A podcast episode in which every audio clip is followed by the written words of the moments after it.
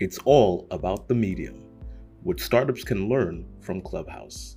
I'm Ken, and this is another episode of Absolutely. Today, we focus on how Clubhouse has taken the mobile world by storm and how we can learn from taking an old medium and turning it into something new. Clubhouse is a mobile app that has taken the marketplace by storm. What makes this mobile app so popular? The answer might be in its audio only medium. Listeners can use it while they are at work, doing chores, or just walking around town. It frees up their hands to do other tasks and allows them to learn on Clubhouse without being distracted by pictures or videos on their screen. It also gives users the ability to interact with the application without using their hands or even using their eyes. Clubhouse has created in many new and interesting communities and where people can interact with each other just through this audio platform. The power of audio only content in a mobile app like Clubhouse is that it gives users the opportunity to do different things with one hand as opposed to watching a video on other mediums where they need both hands for any type of interaction. Podcasts are nothing new, and Clubhouse is essentially a live podcast where you interact with people from all over the world.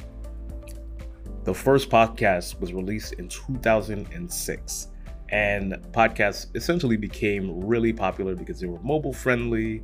There were a bunch of very interesting personalities on many of the different podcasts, and it's something that you could do passively. You can listen to a podcast on your way to work. You can listen to a podcast while you're cleaning the dishes or ironing or doing anything that doesn't require your hands or your eyes. Clubhouse has taken this old idea and refreshed it. I believe that startups can learn from Clubhouse because they took something old and made it new. Clubhouse is just one example of how successful startups are putting a spin on an old idea. Keep in mind, Clubhouse is not feature rich. It contains what I believe is the bare bones MVP like set of features that are required to make it work. Some notifications here or there, a solid invite system, the ability to create rooms, invite and and enter the rooms and, and inviting other people to rooms, those are kind of bare bones. Their design isn't something particularly new or exciting, although their icon strategy is something that's new and exciting.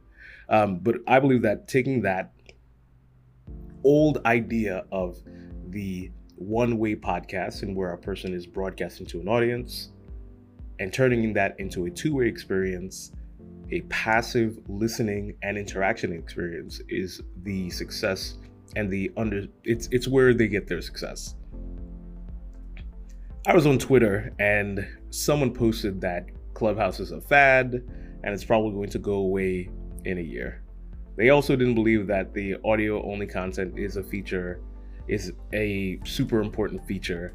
They also complained that Clubhouse didn't really have anything new or didn't bring anything new to the table, which isn't true. There aren't a lot of things that you can do on Clubhouse. It's really just listening to audio and doing that thing. And in addition to that, Twitter and other platforms are also creating their audio only platforms. So Twitter has spaces, and there is a new excellent startup called Pull Up on Sevens that's also creating a place for Black voices to engage in this audio only content. But even if they're still not super feature rich, but that is the point. They don't have to be super, they don't have to be feature rich. They only need to extend this passive experience. A lot of people are underestimating the power of this passive experience. It's a unique value proposition that really isn't used in any other medium or any other mobile application. The fact is, when I was going to Whole Foods, um, doing a little bit shopping, uh, I ended up on a on one of the the Twitter Spaces, I was in a cab, I was, you know, not doing much, and I was able to interact and talk to people and, you know, do really cool stuff. And again, it wasn't a feature rich experience, but it was a subjective good experience for me. Now, taking that subjective experience, it's more important than any other widget that you can build. It's pretty simple, but that's the magic behind it. For other mediums, let's say Twitter, to interact with people, you have to focus on the interaction. You have to focus on creating the content and reading the content. Yes, it is a two way conversation, but for millennia, humans have interacted without looking down, typing, and then waiting for a response. We're conversational creatures, and because we're conversational creatures, we speak and we listen. It's easier for us to do that type of passive interaction rather than interacting on social media, trying to come up with the, the most interesting and coolest thing to say and hoping that we get likes and stuff like that. When you're posting on social media, you have to hold the phone in your hands. You have to use your eyes to read the content. You have to use your two thumb- thumbs to type something out. And yes, you could also send an audio message, but most people don't. It takes energy to interact with the platform. For Clubhouse and these other audio apps, you tap a button, you're in a room, and you're ready to interact and speak. You're instantly speaking. It initially it is jarring because usually there's a little bit of buffer room where we're all a bit used to Zoom and where you're in that little waiting room area, you have to turn on your audio. But by just changing the way that people interact and making it a bit closer to real life, it created an experience that's unlike any other. With the audio only interaction, you don't have to look at your phone. You can simply put in a pair of AirPods, connect with a bunch of people, and essentially go on with your day. You could even use these audio only platforms in the gym, or essentially do a plethora of other things that you'd like to do. That shift from active content consumption to passive content consumption is where all of these audio platforms thrive the listener is able to participate in a social network experience and do other things at the same time. One can do laundry and connect with people about the last episode of Loki. One can cook and have a heated debate about the latest drama on Married at First Sight, which essentially is my my guilty pleasure. You can even do chores, walk around the house, go to a class, and listen to this medium without having to focus on the medium.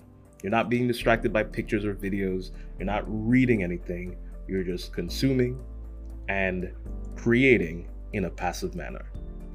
For startups, this shows that there are plenty of opportunities to innovate in mobile. There are plenty of ways that mobile can be used to create a more engaging experience. There are plenty of well known mediums that require two way communication, I'm looking at Zoom, that can be disrupted by providing a passive experience rather than an active one. With the advent of mobile phones, we have an opportunity to do something new. We can use our mobile phones to do things that we once thought were impossible. Here's the opportunity for startups take something old and make it new. How can we do this? I'll explain. First, look for an interaction that already exists. It, it must have a lot of traction and it has to be more or less mobile friendly. You don't have to reinvent the wheel. Instead, build something that already has an audience. It'll be easier for you to find customers in the future. Next, you'll need to identify what it is that the person would want to do with both hands while they are in the state of interaction in this case mobile, versus simply consuming something passively.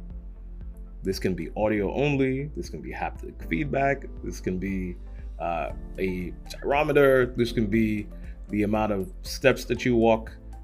Take that interaction and turn it into something that's quantifiable, measurable, and that can be used to create other contents.